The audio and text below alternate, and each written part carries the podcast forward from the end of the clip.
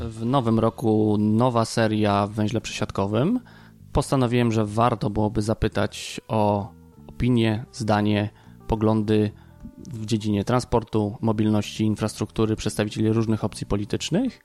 I dziś y, pierwszą osobą, którą zapytam właśnie o te sprawy, będzie posłanka Paulina Matysiak, przewodnicząca zespołu do spraw walki z wykluczeniem transportowym, Klub Parlamentarny Lewica, Partia Razem. Witam cię serdecznie.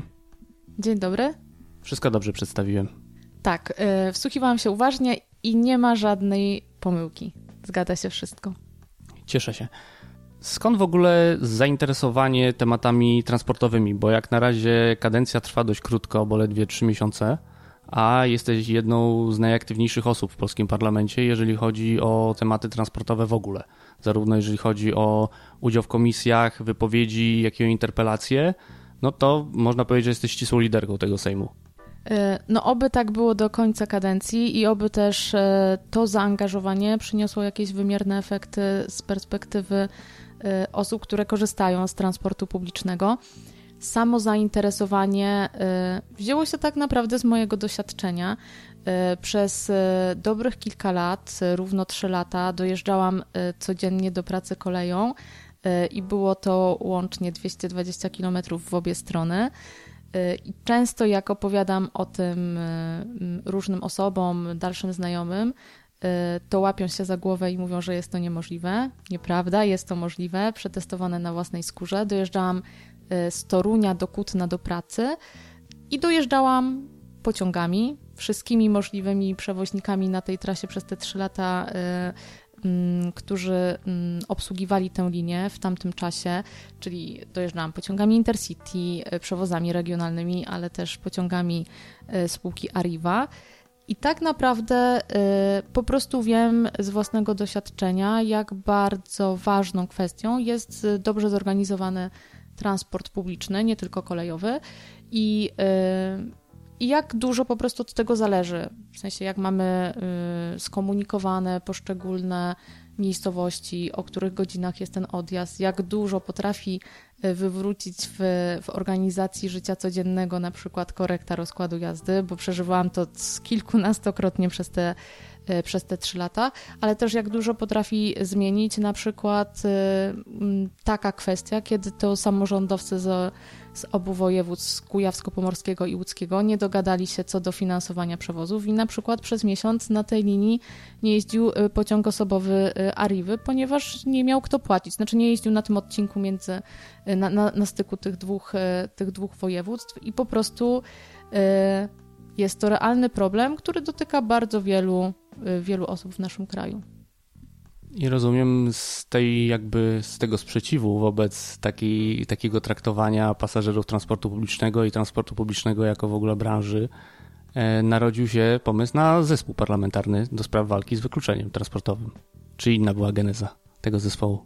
E, taka właśnie była geneza. E, ja powiem mm, tak, że dla mnie bardzo ważna jest perspektywa pasażerów i tego, jak e, e, ta komunikacja, jak transport publiczny wygląda z, z perspektywy osób, które po prostu korzystają albo czy chcą korzystać, bardzo często są zmuszone, żeby korzystać, żeby, e, żeby ta komunikacja wyglądała jak najlepiej i była też jak najbardziej efektywna, jak najbardziej przyjazna dla osób, które po prostu jeżdżą pociągami czy autobusami. Y, więc to jest y, ta rzecz, która y, chyba jest najważniejsza. No ale oczywiście no jest, jest ta kwestia, żeby w ogóle o, o wykluczeniu transportowym zacząć rozmawiać tak naprawdę na serio, żeby też mm, nie maskować tego problemu, bo oczywiście mamy i pełnomocnika do spraw wykluczenia transportowego i uruchomione programy, y, fundusze na odnawianie połączeń lokalnych. Natomiast jeżeli chcemy faktycznie na serio rozmawiać na temat, y, na temat tego problemu, to wydaje mi się, że przede wszystkim słuchajmy się nawzajem, ale też zacznijmy analizować, jak ten problem realnie wygląda w poszczególnych częściach naszego kraju, bo na razie wygląda to tak, że no problem jest, dajemy pieniądze i teraz to wy, źli samorządowcy, nie korzystacie z naszych programów, y, albo narzekacie, albo y, mm, składacie za mało y, wniosków, a nie bardzo nawet wiadomo, z jakimi problemami borykają się poszczególne regiony w naszym, w naszym kraju i nie ma w ogóle nawet uruchomionych środków na to, żeby dobrze to, to przeanalizować. Te analizy są albo wtedy, kiedy mm, albo dziennikarze, albo pasjonaci po prostu wezmą i dokopią się, albo nie dokopią do jakichś dokumentów i wyciągają, y, wyciągają y, jakieś dane, natomiast żadnych rządowych opracowań w tym temacie, w tym temacie nie ma. Mówisz o złych samorządach, ja będę dzisiaj trochę z drugiej strony, ja będę narzekał na te złe samorządy. Jeżeli chcesz, możesz narzekać na zły rząd, nie ma sprawy, będziemy mieli ciekawszą dyskusję. E, redaktor Wroński z portalu samorządowego ostatnio napisał, że z rozdania na 2020 rok samorząd, z Funduszu Rozwoju Połączeń Autobusowych samorządowcy wykorzystali jak na razie, czy zgłosili chęć wykorzystania 1% środków. I co sądzisz na temat y, właśnie tej sytuacji? Czy to jest złe rozpoznanie potrzeb, problem ze strony samorządów, a może problem jest zupełnie gdzie indziej?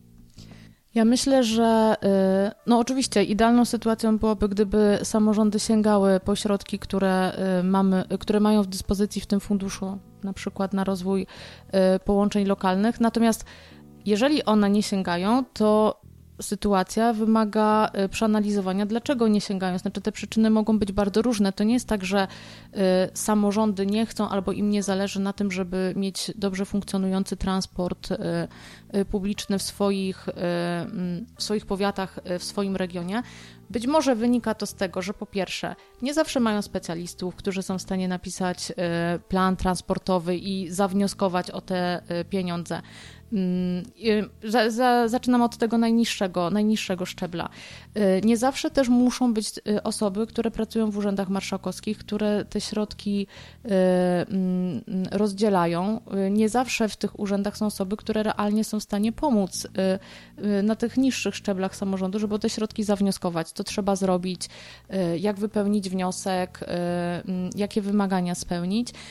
Myślę też, że taką kluczową kwestią jest to, że o ile y, co do zasady się zgodzimy, że wszyscy chcieliby mieć y, dobrze działający transport y, publiczny, to problem mamy z realnym wzięciem odpowiedzialności za ten transport i decyzja o tym, żeby wnioskować, wnioskować o otwarcie na przykład nowych linii autobusowych wiąże się z tym, że jest to decyzja już długofalowa, znaczy żaden samorządowiec nie podejmie takiej decyzji na jedno rozdanie takiego konkursu, tylko jakby musi się jej trzymać. Żeby jej się trzymać, wracamy do punktu wyjścia musi mieć osoby, które o to zadbają, które będą o to wnioskować i które będą rokrocznie y, tego planu y, pilnować. Moim zdaniem to, to właśnie może być kluczowy problem, dlaczego tak mało samorządów wnioskuje o te pieniądze. Po prostu nie ma ekspertów realnie w tych regionach, które potrafią o to zadbać. W sensie nie mamy też kadry do tego. Moim zdaniem ministerstwo powinno się na tym pochylić i zastanowić się, co można z tym zrobić. Być może mm, dosypać trochę pieniędzy właśnie na etaty dla ekspertów, którzy są w stanie przygotować takie y, plany transportowe y, na poziomie poszczególnych powiatów. Jest to do zastanowienia, jak, jak z tym rozwiązać. Na razie wygląda to tak, że dajemy pieniądze, y, a samorządy nie chcą z nich korzystać. Tylko jakby obserwując historię Lex PKS i tego, jak ono funkcjonuje, to oczywiście wydaje mi się, że twoje wskazania są jak najbardziej trafne tylko z którego wskazania, gdzie jest błąd w tym systemie, byśmy nie znaleźli, to zawsze znajdziemy sytuację przeciwną.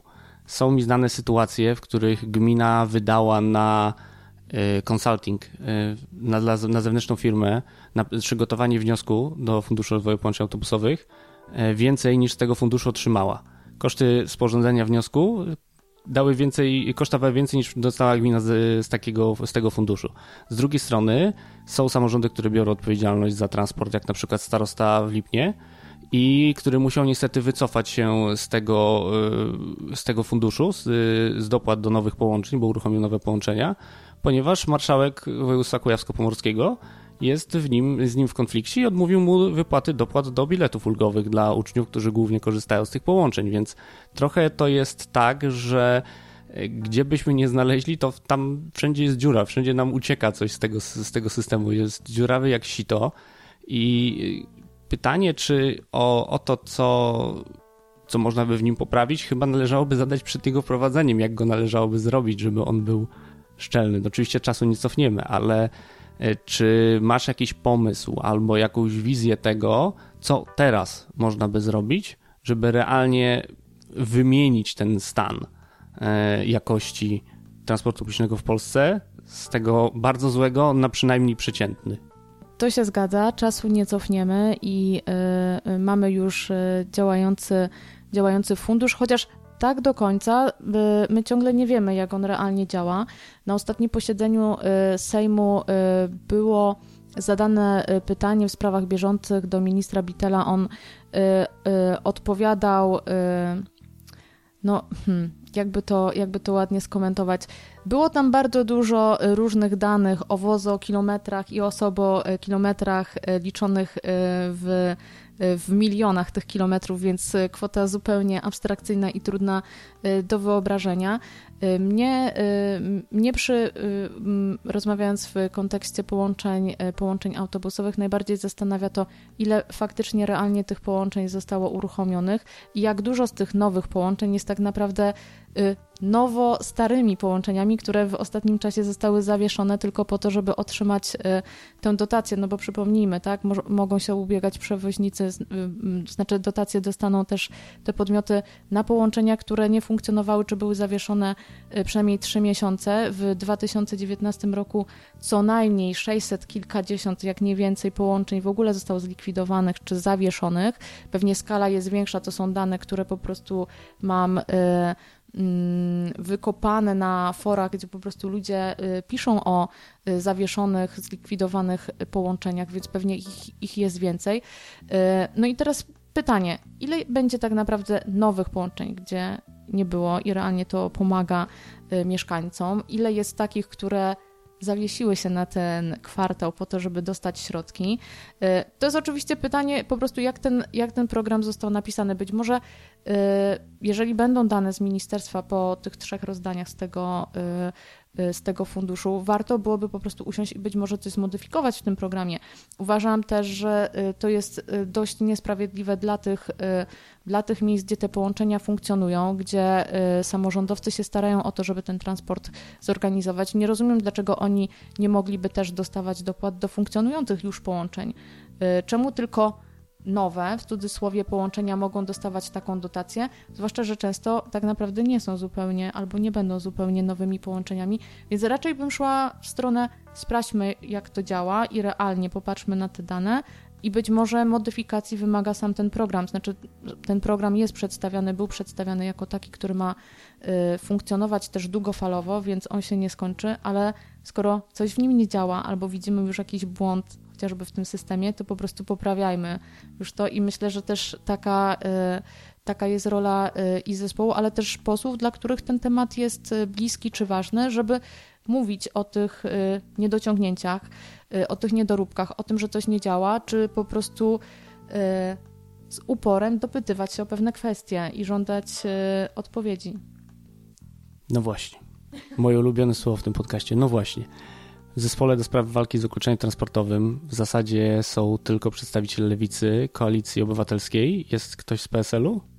Jeszcze nie, jeszcze nie, ale rozmawiam yy, i zapraszam. Znaczy, prawda jest taka, do zespołu parlamentarnego yy, może zapisać się każdy, znaczy tutaj nie ma, yy, nie ma żadnych przeciwwskazań, niezależnie od y, y, ugrupowania, od y, obecności w klubie czy w kole, czy przynależności do jakiej, jakiejkolwiek partii politycznej, każdy poseł może się do takiego zespołu zapisać i myślę, że akurat temat walki z wykluczeniem transportowym, w ogóle temat dobrej jakości transportu publicznego y, jest takim tematem, który y, powinien nas, y, posłów, łączyć. On dotyczy wszystkich Polaków i myślę, że nie jest, nie jest tematem kontrowersyjnym. Możemy dyskutować nad wprowadzanymi rozwiązaniami, czy tymi, które już funkcjonują, I co do zasady, oczywiście pewnie będziemy mieli różne pomysły, jak to ma działać, ale jeżeli chcemy, żeby to, żeby cały ten system i transport publiczny był coraz lepszy, to po prostu naprawdę dyskutujmy i spierajmy się i w dyskusji wypracowujmy te rozwiązania. Mm, oczywiście one mogą być bardzo różne.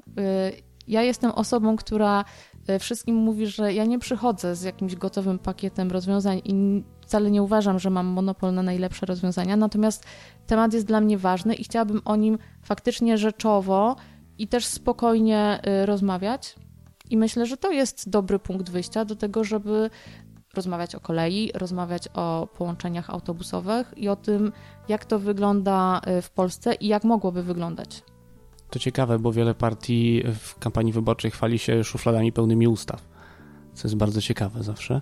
Natomiast jeżeli chodzi o kolory polityczne i niekontrowersyjność, no ja bym powiedział, że kiedy pojawił się pomysł sławnej piątki Kaczyńskiego, których pojawiły się y, zapowiedź dopiero dopłat do y, połączeń autobusowych, y, to wylało się ogromne morze jakichś krzyków mało merytorycznych, natomiast skupiających się na tym, że to jest jakaś reaktywacja PRL-u, będą przywracać PKS-y, a po co to komu? E, I często w mainstreamie to już jest zajechana postać w tym podcaście i w ogóle na, w temacie transportu publicznego, również Agata Bielik-Robson, która mówi, no przecież po co PKS-y, skoro są bus, prywatne busy i są fantastyczne. Więc ja bym nie powiedział, że to jest tak do końca niekontrowersyjny temat. E, I też choćby dlatego, że teraz postawię bardzo kontrowersyjną tezę, że wielu osobom, y, w szczególności politykom lokalnym, dobrze jest z tym, że ten transport publiczny jest do kitu. Że to jest dla nich dobrze i oni są z tego powodu zadowoleni i chcą, żeby zostało tak, jak jest, czyli źle, bo dla nich to dobrze. Ale dlaczego dla nich to dobrze? Y, w sensie, bo ja nie, nie rozumiem tej tezy. Znaczy, nie, nie widzę tutaj związku, że dla lokalnych y, polityków dobre jest to, że nie działa u nich transport publiczny bo gdyby mieli zorganizować dobry transport publiczny, to musieliby znaleźć do tego ludzi, musieliby go utrzymywać, bo z transportem publicznym nie jest jak z remontem drogi, że można go rozrobić raz, przeciąć stęgę i zostawić, tylko to jest coś, co wymaga długiej, ciężkiej pracy, ciągłej pracy. I mogą ciągle wtedy stawiać się w, nie w kategorii tego, który bierze za niego odpowiedzialność, tak jak ładnie powiedziałaś, ale tego, który jest tylko jakimś e, klientem upraszającym się lokalnych busiarzy o to, żeby uruchomili jakieś połączenia, bo gdyby faktycznie został uruchomiony działający transport publiczny, za który samorząd bierze odpowiedzialność, no to samorząd bierze za niego odpowiedzialność. Musi go finansować, musi zapewnić dobry rozkład jazdy, odpowiednie ceny biletów. E, a tak, to przecież można powiedzieć, że my nic nie możemy, my nie mamy pieniędzy i tak jest łatwiej.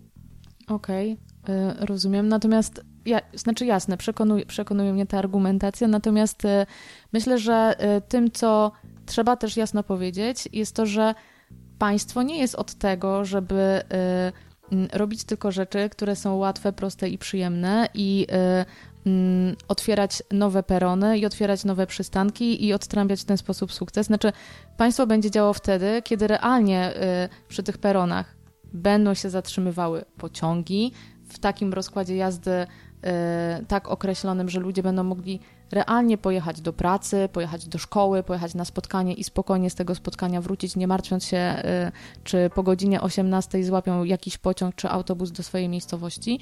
Y, I no tak, rozumiem, rozumiem, że bardzo trudno jakby każdego dnia odcinać kupony od takiego sukcesu, natomiast moim zdaniem to jest inwestycja długofalowa, która naprawdę się zwróci. Znaczy, my potrzebujemy dobrego transportu publicznego, bo y, on jest skorelowany po prostu z, innej, y, z innymi usługami publicznymi. Jeżeli inwestujemy, y, czy chcemy inwestować, mówimy bardzo dużo o ochronie zdrowia, to podnieśmy też temat dostępu do tej ochrony zdrowia, jak mamy dojechać do, dojechać do przychodni, dojechać do lekarza specjalisty, y, do leka, y, dojechać do lekarza, który y, przyjmuje w, w mieście powiatowym lub w mieście wojewódzkim. W sensie, jak realnie miliony Polaków mają skorzystać z czegoś, co mają z, zapewnione y, w Konstytucji. Y, jak chcemy y, mm, edukować nasze społeczeństwo, jeżeli realnie mnóstwo młodzieży nie może wybrać się do szkoły, do której chciałoby chodzić, bo po prostu nie ma tam z ich miejscowości połączenia autobusowego, więc idą do tej szkoły, do której mogą dojechać i z której mogą wrócić. W sensie o tych, o tych sprawach oczywiście piszą piszą reporterzy.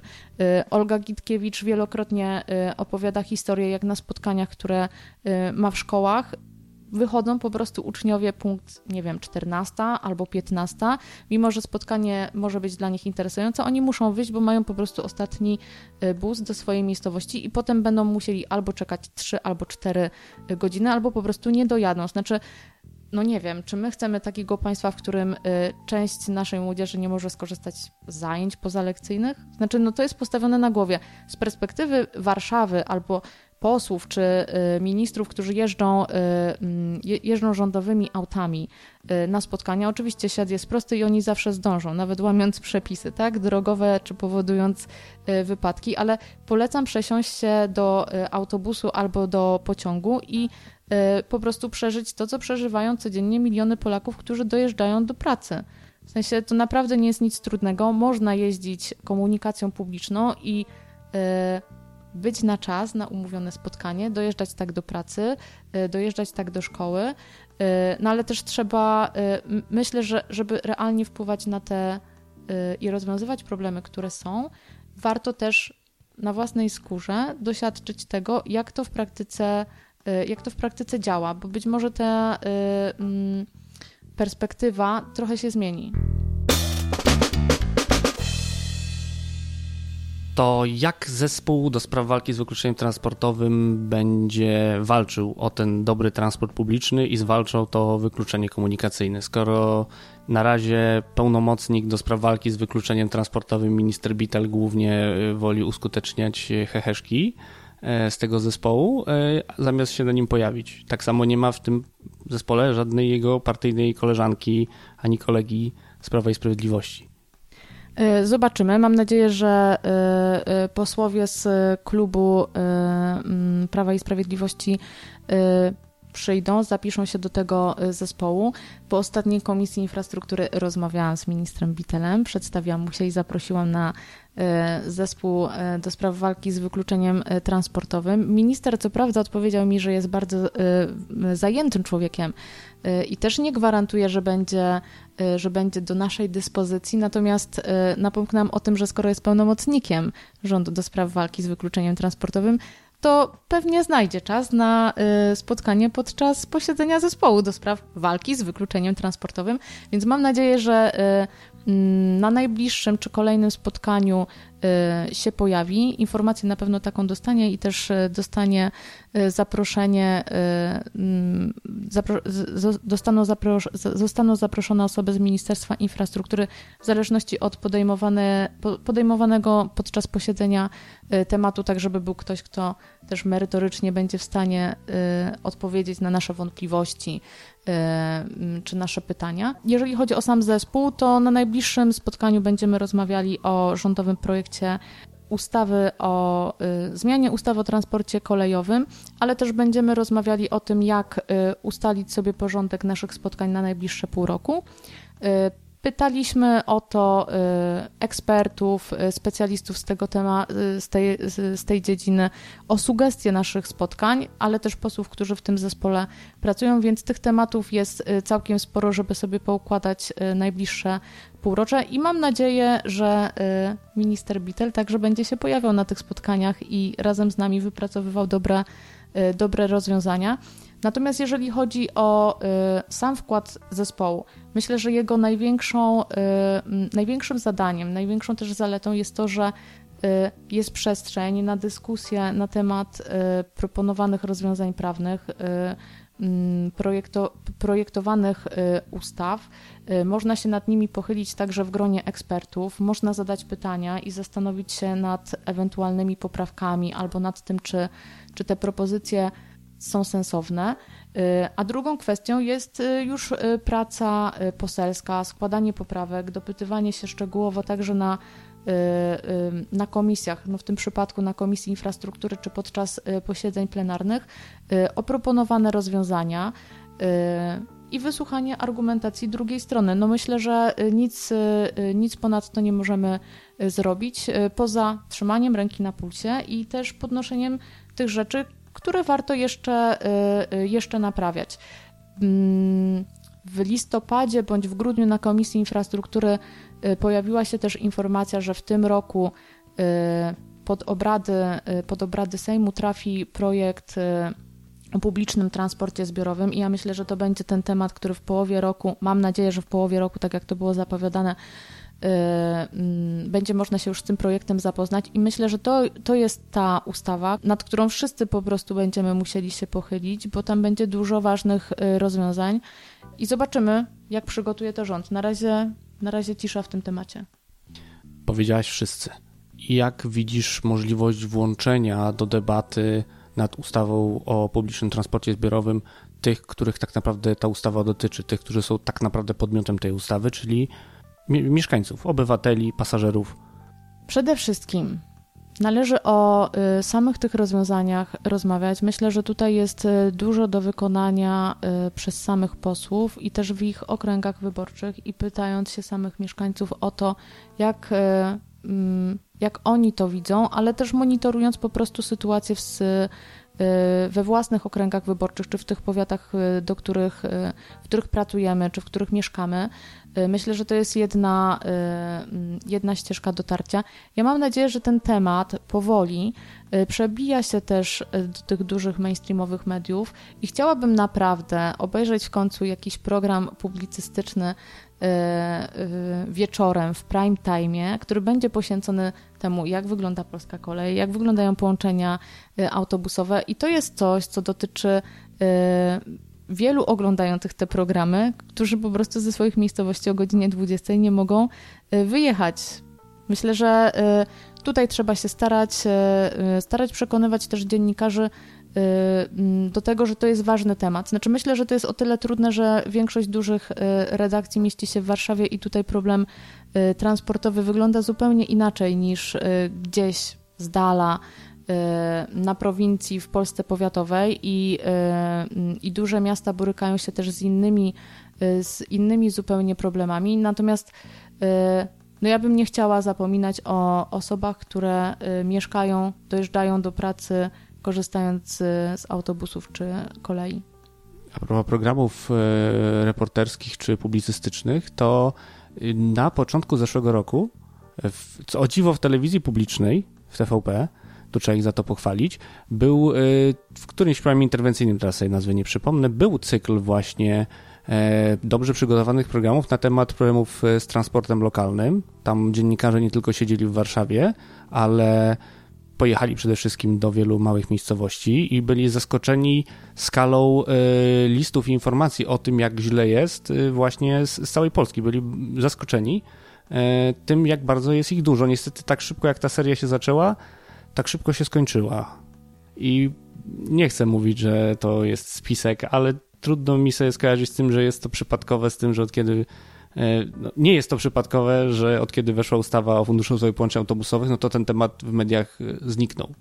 I tylko e, informuje się o kolejnych kilometrach, ale to nie kilometry mają problemy z dojechaniem do lekarza, do szkoły, do pracy, na spotkanie, do kina, do teatru, tylko no, mają z tym problem ludzie, więc y, też jak dotrzeć do tych, których dzisiaj w debacie nie słychać, bo nie są w stanie na przykład przyjechać na posiedzenie Rady Gminy, no bo choćby na tym najniższym szczeblu, gdzie mogło zapaść decyzje na temat tego, jak ich transport publiczny wygląda, no załóżmy, że jest sesja Rady Gminy, no i jak dojechać na sesję Rady Gminy, kiedy w tej gminie transportu nie ma?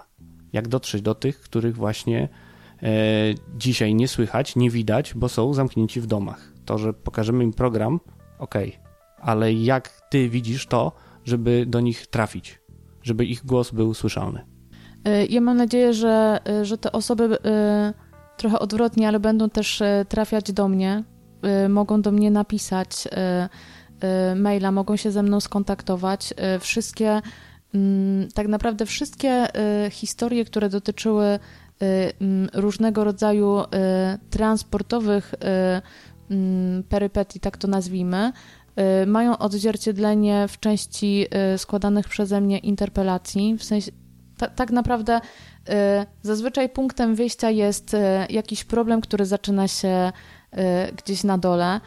Pytałam na przykład ostatnio o ministra infrastruktury o to, jak wygląda mm, siatka połączeń na linii Kutno-Warszawa, ponieważ to mieszkańcy mojego rodzinnego miasta zwrócili mi uwagę na to, że bardzo trudno dostać się y, do Warszawy koleją w godzinach y, porannych.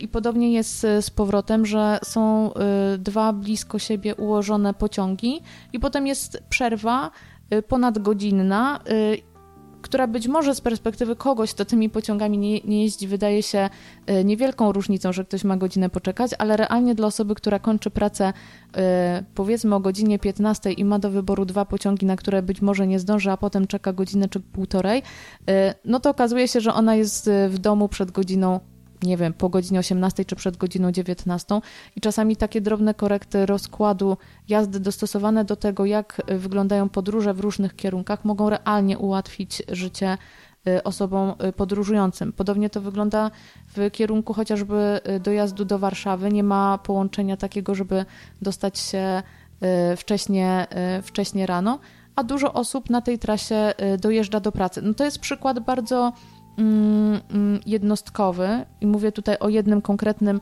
konkretnym połączeniu, ale to też pokazuje, y, jak ważną y, rolę odgrywa dla ludzi ten dojazd do pracy. Znaczy, to naprawdę powoduje y, bardzo duże problemy. Znaczy, no chociażby takie, że wyjeżdża się bardzo wcześnie i wraca bardzo późno z pracy i cały dzień spędzamy, spędzamy poza, poza domem w jakichś zupełnie mm, mm, możliwie, że skrajnych sytuacjach może to spowodować to, że ktoś po prostu będzie musiał zmienić tę pracę. Znaczy, jeżeli nie będzie miał możliwości sensownego dojazdu czy powrotu z pracy, no to będzie musiał poszukać, poszukać jakiejś innej pracy. Dla mnie najważniejsze jest to, żeby realnie mieć wybór.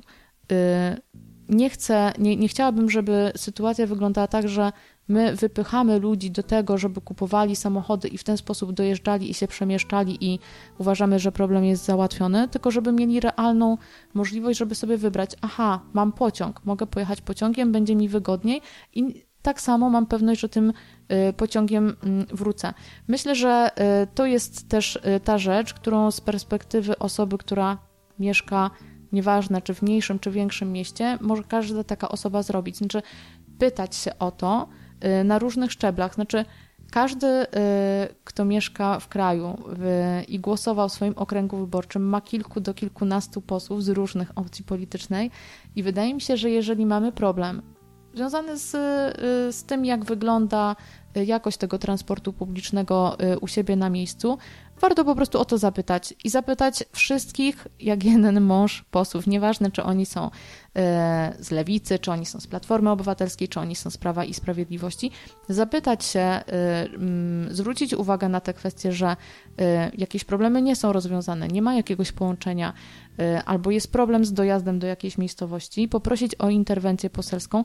Moim zdaniem to jest jedna z tych rzeczy, którą realnie każda osoba też może zrobić i jeżeli z tym tematem też sami mieszkańcy nie zaczną wychodzić, to myślę, że wiele też się nie zmieni. Znaczy, y, można być głosem, mm, y, można być posłem, można być posłanką, która pewne tematy podnosi, ale też za tym musi pójść, y, pójść szerszy odzew. Myślę, że że taki odzew za chwilę będzie i zresztą już się pojawia. Ja mam mnóstwo głosów od mieszkańców, którzy zwracają uwagę Y, na jakość tego transportu, zwracają uwagę na brak połączeń, y, na to, jak, te, y, jak poszczególne miejscowości są skomunikowane lepiej czy gorzej i proszą o, o interwencję w tym zakresie. I myślę, że po prostu o to pytajmy.